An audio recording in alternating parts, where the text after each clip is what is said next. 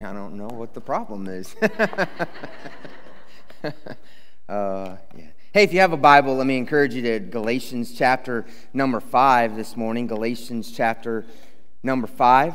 We're going to be talking about uh, freedom this morning. I think it's very fitting that we talk about freedom on uh, the, the weekend of where we celebrate, just celebrated Veterans Day. How many veterans would we have in, in here? Would you raise a hand for us? Just keep it up for a moment, please. I want to say thank you. Can we give a hand to these guys?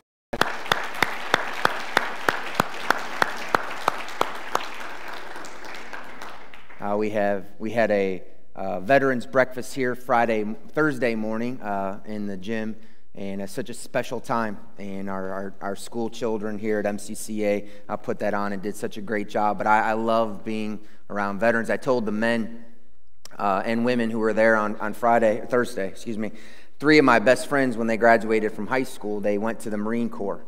Man, did my heart want to go as well. There's, ever since I've been a young boy, there's something that when you look at a veteran, when they get to stand on Veterans Day or when they're, when they're honored, like I want to be a part of that because there's, there's something of substance to that. Yeah, I love that the Lord, of course, you know, had a different direction for, for my life, and I get to be in, in His army, uh, and, and I, am thankful for that. But I am I am very grateful for you, men and women. It's it's it's freedoms that were given to us, the many, um, based on the sacrifices of the few. I don't just mean those who went to war and didn't come back. I mean anybody who, anybody who signed up to be a part of the military. Uh, both you and your families made sacrifices for the freedoms that we have. I want to say thank you. Sometimes, though, um, I also shared with them on Thursday. Sometimes I, I wonder what, what goes through the mind of veterans when they see what we do with the freedom we've been given. I remember, I remember the very first time my best friend, his name was Jose, when Jose came back from boot camp, we ended up going to a baseball game. And I remember two down that big. Sorry, I know it's going in and out somehow for some reason. Two rows down from us, at the baseball game, um, there were two people that chose not to stand during the national anthem.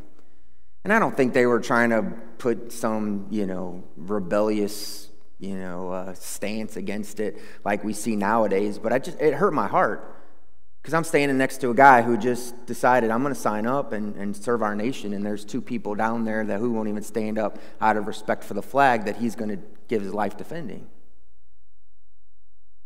And, and I sometimes wonder, you know, what, what, uh, what veterans think of when they see our nation using the freedoms that they've, they've fought for, like the freedom of speech, and the freedom of speech often used to burn a flag, to step on a flag, to loot buildings, and to tear down war memorials. That's the freedom of speech that they went to defend. And yet, I remember talking to uh, talking to Jay Roy uh, once, and Jay is a man that I respect tremendously, former Marine, and what a man. And, and he said, uh, he said, Brian, freedom's freedom. Sure, I would love to see people do the right thing with freedom, but we went to war to fight to defend their freedom, even to do that. It was, it was a powerful statement. And sometimes, as a, as a Christian, I, I try to look at the incredible freedom that we have as as believers. You know what? We've been free. We've been freed from the from the bondage of sin. We've been freed from the. the Trent, you, um, this is ringing for me just a little bit. You mind turning it down? Whether it's up here or out there, I'm not sure. But we look at the freedom that, that we have as Christians, and, and sometimes I begin to wonder, like, what is what is Christ and the Father when they look at the way I use the freedom they've given to me? What do they think? Because, I mean, like, like the question that, that has to come is like, yes, we've been free as Christians. We've found freedom, but like, were we free just to do anything we want? Is that why Christ came from heaven and lived this perfect life in surrender and obedience to his father and was willing to go to the cross that we celebrate so so often his sacrifice. And then he went into the grave and rose 3 days later and today is sitting at the right hand of the father ruling over the heavens and the earth. Did he did he do all that so that we could just do whatever we want to do So this is that driving question like am I am I living in the freedom that Christ has provided in a way that pleases God? You know, if you read the Old Testament, we see how God so clearly has a nation that he calls his own of Israel. And what does he do with them? He frees them from the bondage of slavery. He saves them miraculously across the Red Sea. He guides them through the wilderness, providing for their food and water. He takes them into the promised land, defeats their enemies, and says, There you go. And the whole purpose was for them to live in such a wonder and an awe of the work of God in their life that they do nothing but have worshipful and devoted obedience to this God, to Yahweh, who cared for them. And in such a way that the nations around them would look in on Israel and go, Wow, I want in. I, I want some of that. But what do we find? God coming to Israel through his prophets and constantly saying, like, why are you turning to other gods? Look at what I've done for you. Why do you want what other people have? You're supposed to be living in such a way that other people want what you have. It's exactly the opposite. But then, as we enter into the New Testament and we look at the work of God on our behalf as believers, what Jesus has done for us, we should sit back with such an awe of what Christ has done for us in redeeming us that we live in such a way, a worshipful, loving, obedient way to Christ that others outside the community of belief look at our lives and say, You're so radically different, but there's so much joy. I want in. But how do so many Christians live? I want that. I, am going to go after all the the worldly pleasures and the worldly possessions. And sometimes my mind comes back to this question that I have about how do veterans feel when they see people using the freedom that they were given in a way that that is not the purpose of the freedom they've been given. And how does Christ look at his believers, his disciples, his followers, saying, I've freed you, but not for that. I think as we get into the message this morning in Galatians, Paul is going to rehearse this freedom, but I think there's, there's three driving thoughts, and it's not three points. It's just something I'm probably going to repeat a little bit. Paul's going to tell them that freedom is costly, right? We, and we know that. Freedom is not free, costly. He's going to tell them that freedom is practical, it's, freedom has a purpose. We're not freed for no reason, we're freed for a specific purpose. And that freedom that we have, it is under attack. So be ready to defend it. Man, does that not just parallel where we are as a nation as well? Would you pray with me briefly? Spirit, do your work. Push me out of the way, and you speak today. You speak whatever you want to this church body that is gathered for your glory. In your name we pray. Amen. Let's begin at the first verse of Galatians chapter 5, and we're, I'll be reading from the NIV translation today. Galatians chapter 5, verse 1 says this It is for freedom that Christ has set us free. Stand firm then, and do not let yourselves be burdened again by a yoke of slavery. So I'm just going to read that first. Just stop right there. So immediately we see here Paul's going to bring in freedom's freedom's costly, right? It cost not you, the freedom that you're experiencing cost Christ. Christ set us free, and the price was his redemptive death. You visit Washington, D.C., and there's a Korean War memorial, and, it's one of my favorites to visit. And at the, at the very behind the flagpole, it just has a granite wall, and it says, Freedom is not free. And every time I go there, I stand there, and probably the Korean War memorial is important to me because my dad was in the Korean War. So I stand there regularly, and I think freedom is not free. I didn't pay a great price for my freedom. I get to enjoy it, but there's a whole lot of people who didn't get to enjoy it. They paid the price. And this is what, what Paul's, you know, drawing us into understanding that we've been given freedom, but it's it's at, but a great cost to Christ, but he also says the purpose of the freedom. And it's going to sound redundant, almost foolish. If you look at the very first phrase again, he says, It is for freedom that Christ has set us free. That's, that's more like one of those, uh, duh moments when you read the Bible. Like, it's, it's for freedom that Christ has set us free. What does that mean? Well, think of who Paul was writing to. He was writing to a group of believers who were in, enslaved by sin. They were worshiping false gods. Paul preached the truth to them. They were freed from the sin and bondage of idolatry, but now they had teachers who were coming in trying to enslave them again to good works.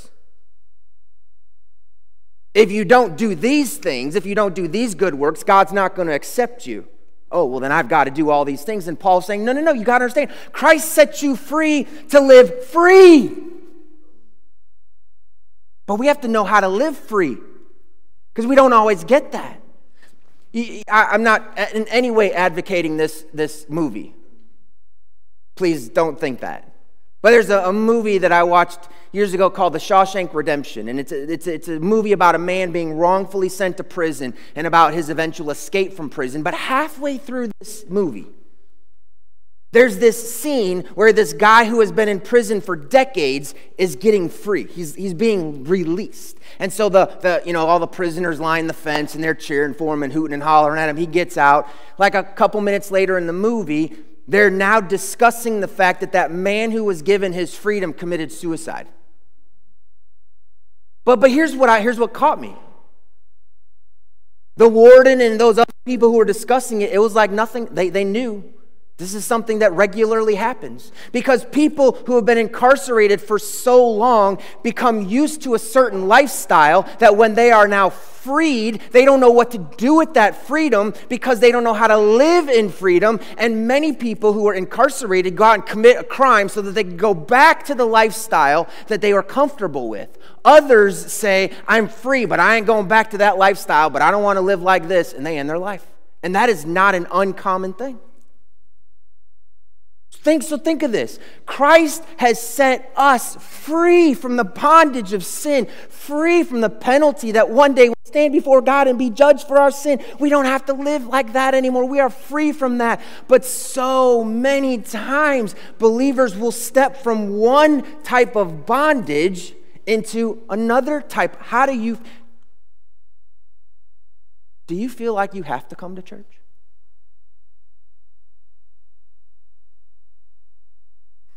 Man, this is such a difficulty right here. Do you have to give?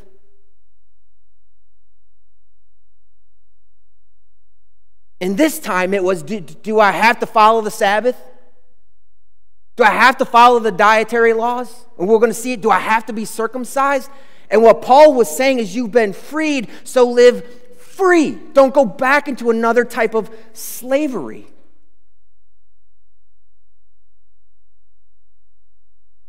But the question is, like, are we really free? Like, I, I think that there's some in the church who, who assume that when someone prays a prayer to escape the judgment of hell, the eternal fire of hell, if they just pray a prayer like, Dear Jesus, I know I'm a sinner. I don't want to go to hell for my sin. I believe that you died on the cross for me. Amen. Like, that, that then saves them and they're free to go live a life however they want.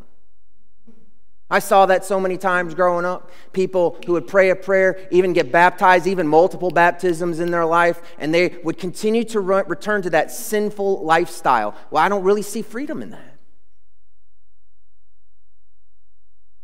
See, what, what Christ is doing is he's freeing us from sin, but he's not giving us complete freedom. He's giving us freedom now to follow him. When a prisoner is, is released from prison, is he free? I mean, think about that. As an American, are you free? This is the land of the free, home of the brave. Are you free to do anything you want? Of course not.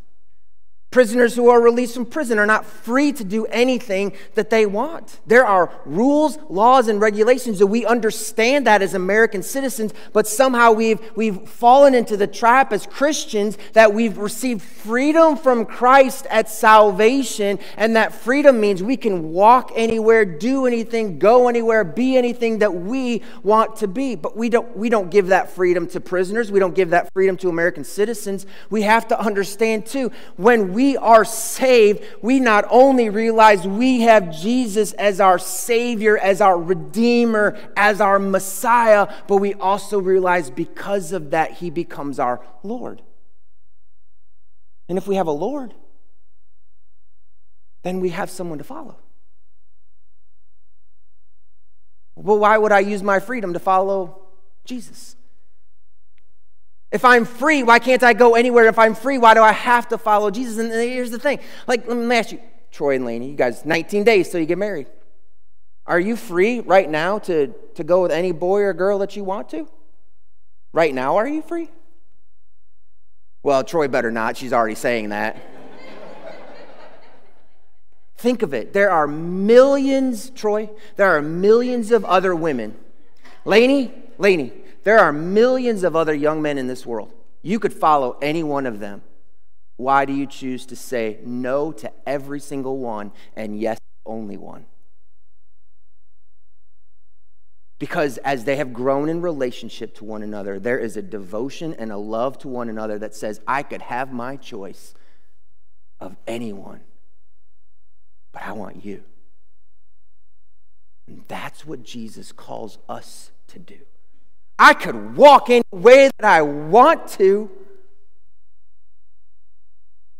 But I know that you are my Lord because I see what you've done for me. So I'm going to follow you. So, with my freedom, my freedom has a, a purpose, and my purpose is to follow Christ. And here's the reason why because if freedom is found in Christ, that means freedom cannot be found apart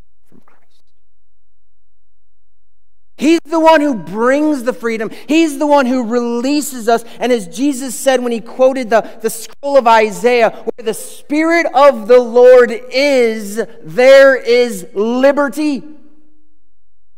That means if you are a believer trying to live your own life, walk your own way, apart from Christ, trying to find what you think is the purpose in life, you are going to fail until that purpose falls into I will follow you.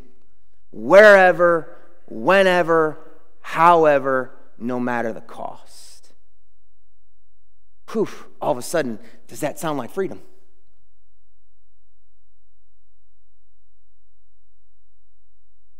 Let's keep reading. Galatians chapter 5, verse 2.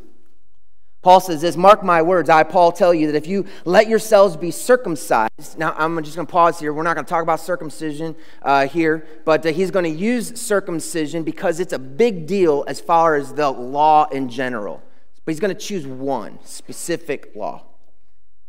If you let yourselves be circumcised, Christ will be of no value to you at all. Again, I declare to every man who lets himself be circumcised that he is obligated to obey the whole law. You who are trying to be justified by the law have been alienated from Christ. You have fallen away from grace. Ah, I think this is so key, right? So, so let's pause.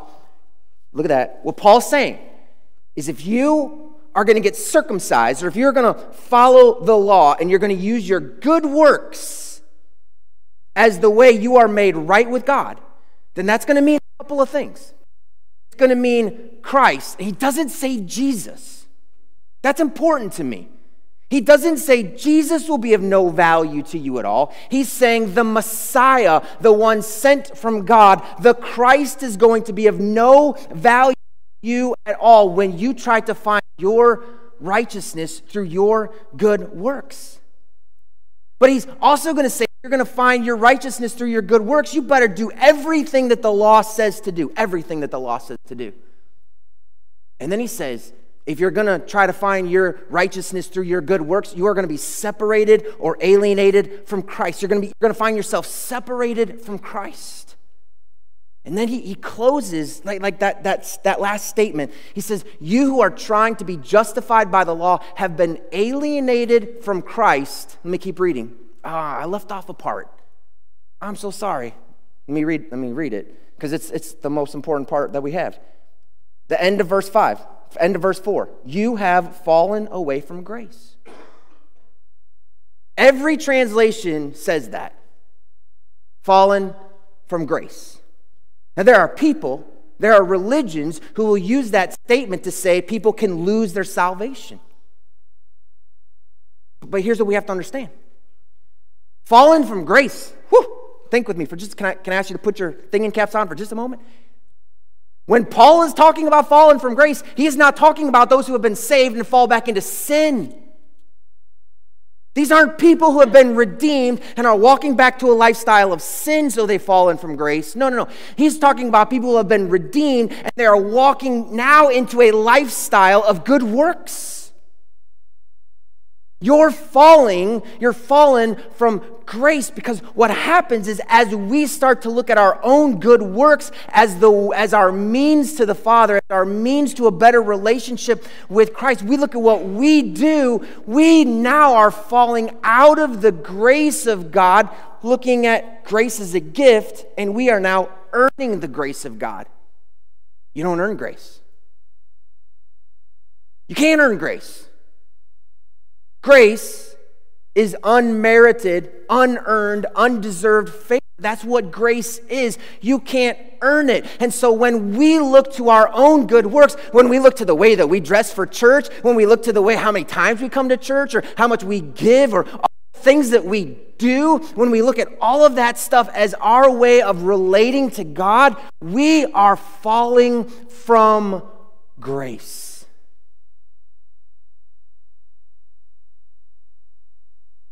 Because we've been saved by grace. Now we gotta live by grace, right? But but here's here's what's important. Verse number five. I think I think this is this this becomes a hinge verse. For through the Spirit we eagerly await by faith the righteousness for which we hope. Let me pause right there. The word hope in Scripture in the New Testament specifically, doesn't, isn't used the way we use the word hope. How many of you ever hoped for something?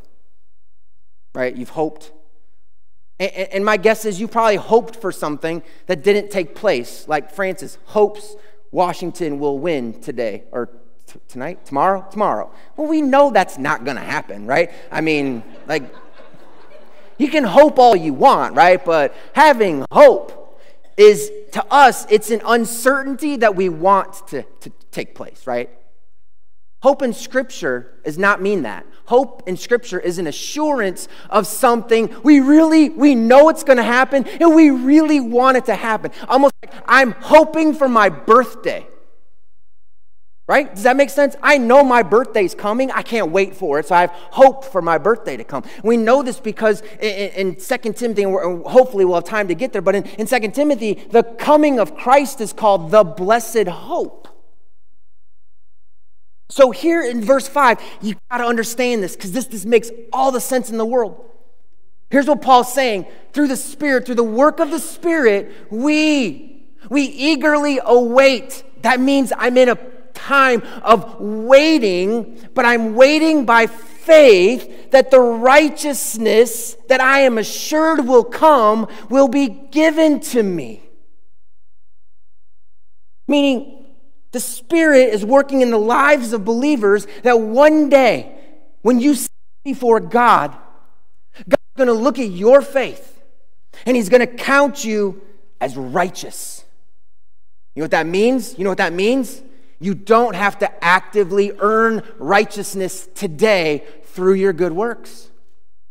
You don't earn your righteousness, it's given to you. And it will be completely given to you. Second Corinthians 5:21 talks about what God made in him, he made him who knew no sin, Jesus. God made him who knew no sin to become sin so that we in him might become the righteousness of God. Man, am I, do I look perfectly righteous? Uh, and Jamie, please be quiet. Uh, no, no. I do not, I'm not a perfectly righteous guy. You know what? One day I'm going to stand before God and be perfectly righteous. I am awaiting, I'm awaiting for the righteousness that I know is going to come, which means I don't have to earn my righteousness by my own works. When I do, that's when I start falling from God's grace. We stop believing God's gifted us the righteousness. We start believing we need to earn it. But then, can I go back? Paul says this. These, these are the verses that I want to read, verse 6. He said, For in Christ Jesus, man, this is so, this is a, just such a good verse. For in Christ Jesus, neither circumcision nor uncircumcision has any value. He's saying, Your works of righteousness have no value. Keep this in mind as we read the next sentence. Neither circumcision nor circumcision has any value. The only thing that counts is faith. Whew, but he doesn't say faith, period. He gives us an understanding of what faith is, how we see faith. The only thing that counts is faith expressing itself through love. You, you got, you got it, you got it, you got to catch this, right? You got to catch this. Is circumcision an action? That's really not meant to be a trick question. Um, the answer is yes. Let me try this one more time. Uh, is circumcision an action? Yes. Is expressing faith through love an action? Yes. He says this doesn't matter, but this does. Wait a second. So you're saying my good works don't matter, but my good works matter? Yes. What? Yes. This good works, the circumcision says, I'm doing this to prove my righteousness and to earn it. This actions of love that is sourced in my faith in God, that one day He will grant me all righteousness, and I do not have to do this to earn righteousness. I am doing this simply out of an expression of love for God and for the ones He loves. This is what God is looking for in the lives of believers. So we cannot think that good works matter, but we cannot think good works don't matter. It basically tells us how we live our lives is not nearly as important as why we live our lives. I bet you there's people, not in this church, of course, but I bet you there's people who put money in the offering because that's an act of righteousness to them. But I know this church is filled with people who put money in the offering because they say, This is a way that I can genuinely express the love that God has for me by being engaged in the mission of my church family. And I think, same action, but two different reasons, right? Does that make sense? I hope so. So, so let me, let me just go a couple more verses. All right. Verse 7. Uh, we were planning to go through verse 15. Today, not going to happen. All right, here we go. Verse 7. You were running a good race. Who cut in on you to the who cut in on you to keep you from obeying the truth? That kind of persuasion does not come from the one who calls you. A little yeast works through the whole batch of dough. All right, so now we already know freedom is costly. Christ has set us free. We know freedom has a purpose, and that purpose is for us through faith to do good, lo- good actions of love. Self righteous actions? No. Actions of love? Yes. But we also know freedom's under attack. But we've all run a race and got cut off, and you realize that's going to slow you down. Probably when I was thinking through this of an illustration, my favorite one was like just riding go karts, you know, as a kid and going to the go kart track and, uh, and having, you know, having your friend, you know, getting in front of your friend and then slamming on the brakes and then having the person in charge of the go kart warn you that if you do that again, you're get kicked out. And then you do it again and blame your friend and he gets kicked out and you don't. So I, I, I was just thinking of all like the, the really fun things. And then, then I was scrolling through social media yesterday and like, here's this, I, I don't know if the Lord was just trying to provide me with an illustration or what, but I'm, I'm scrolling through social media and all of a sudden I see this dash cam video of semi trucks who keep slamming into the backs of cars that want to get in front of them and slow down. And I'm like, hey, that's, that's exactly what we're, we're, talking about. Like somebody who cuts in on someone and keeps them from going the way that they want. And you know, there's a lot of damage that's done to a car when you slam in front of a semi truck. You know, Paul's saying, hey, the people who are doing that to you, they're not from the Lord. They're not from the one who has called you to himself. Then he makes this, I call this a crazy statement because of the way Paul uses it. He says, a little yeast works through the whole batch of dough. I call it, I'm calling it crazy because Jesus uses this exact phrase in talking about the kingdom of heaven. Just a little bit of yeast in a batch of dough. Yeah, that's like the kingdom of heaven. And I, how is that like the kingdom of heaven? And I found this so encouraging, right? Hey, listen, you never know what one of your actions of love can do for the future. You never know what speaking a word when the Lord prompts you to speak to someone, what one action of giving, what one action of helping, what one action of, of your expression of love that we're called to do. We have no idea how that can change the world. There are people sitting in church today. Not just in here, but all around. There's people sitting in church today because of one action of one believer when God said, Do this for them, care for them, invite them. Well, well look, look, uh, David and Lori, your friend is here today, and I was going to call you Lori too, and Roberta, right? Roberta's here today because you invited her to church. Like, who knows what this one action can end up doing? Amy, your friends are here today because you invited them to church and we rejoice and we celebrate. We don't know what one action of love can end up. But Paul's not using it the way Jesus did as far as the kingdom of heaven in a positive sense. Paul's using it in, in a negative sense. It doesn't take much for one yeast, little bit of yeast to affect the, the whole batch of dough. And I'm going to be honest with you. I've used these verses behind me when I was a youth pastor to preach to teenagers about how one wrong friend, how one bad influence, how one sinful relationship can stop you from following Jesus. And while I still believe in that principle, I was applying that completely wrong. Because Paul's not saying one sinful influence is going to stop you, is going to take you down into a path of, of debauchery, and, is, and, and this, this one person in your life is going to, to lead you into a, into a lifestyle of sin. They weren't moving into a lifestyle of sinfulness. They were moving into a lifestyle of finding their righteousness through good works. And Paul's saying, You cannot think that way. You do not earn a standing with God. You do not earn salvation with God by anything you do. You earn it by faith in what Jesus has already done for you.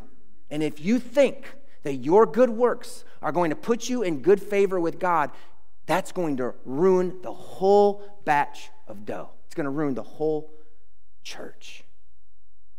It's the freedom, it's the, it's the thinking that says, because of what I do, and more importantly, what you don't do, I'm closer to God than you are.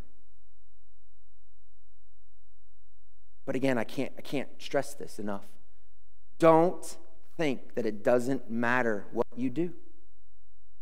When Jesus called us, here's what he said If you love me, do whatever you want to do. No. When Jesus called us to, if you love me, keep my commandments. You cannot be my disciple. You cannot follow me if you're not willing to deny yourself, take up your cross, follow me. Our works are so important, but not because they earn us standing with God, because they are opportunities of expressing our love to God. I want, I, I, have got to stop, but I really wanted to finish. So, so think with me as we go. Why have I been freed? Why do I have freedom? I've been freed because God loves me so much. He sent the Messiah. The Messiah came to redeem us. And Paul's purpose in his life was saying, Jesus Christ is the Messiah, the one who came to redeem you. That was Jesus. Put your faith in him, in the person of Christ, in the works of Christ. When you do that, you'll be freed from the penalty of sin. You, you will also, as, as your life goes on and you follow him, you'll be freed from the power of sin until one day you'll be completely freed from the presence of sin. It's all, it's all awaiting. That's what you've been freed to. But your freedom does not mean I can go wherever I want to go and walk wherever I want and do what. I, No, no, your freedom has been now, now that you're free, obey me. Why do I, why do I follow you? This is what I've done for you. This is who I am. Follow me. You cannot follow me if you're not willing to deny yourself and take up your cross and go where I go. Now, follow me. And as we go, let's, let's love the people with whom we come in contact. Man, that's our calling, church. Now, there's going to be people who are going to get in our way, and they're going to stop. And some are, some are going to be sinful influences, but that's not who Paul was talking about in Galatians. He said there's going to be some people who are going to say, no, no, no. Hey, if you do these good things, that means God's going to love you more. Nope. He's already given all of his love that he can. He can't love you any more than he already does. Isn't that awesome? Oh, man. Doesn't, isn't that freedom? Do you imagine being in a relationship with someone and you don't know whether or not they love you, so you constantly give them things and you constantly call them and you constantly are asking, hey, do you love me? You love me more than you love anything? Do you love me? Do you love me? Do you love me? Do you love me? There's no freedom in that. I don't ask my wife before I leave, hey, today, are, are you going to, when I get home, are you going to love me? Like, I don't, I don't ask my wife that when I leave. Like, there's a freedom that I can go and be and do who I am. And I'm going to come home to a woman who has already expressed her love to me, and that love is awaiting me when I get home. Hey, wherever you go, you have a God who loves you, who has poured out all of his love on you, and that will not change, but it should change us. To say, yeah, okay. I'll do my works, but they're not for self righteousness. I'll do my works as an expression of my love for you. Would you pray with me? Oh, Jesus. Whew. Man. I, I, I would love, worship team, if we could just close with that, that hymn of Jesus our Savior. Father, I, I, I read this today. My, my, my heart's excited. Honestly, I just I, I don't want to stop.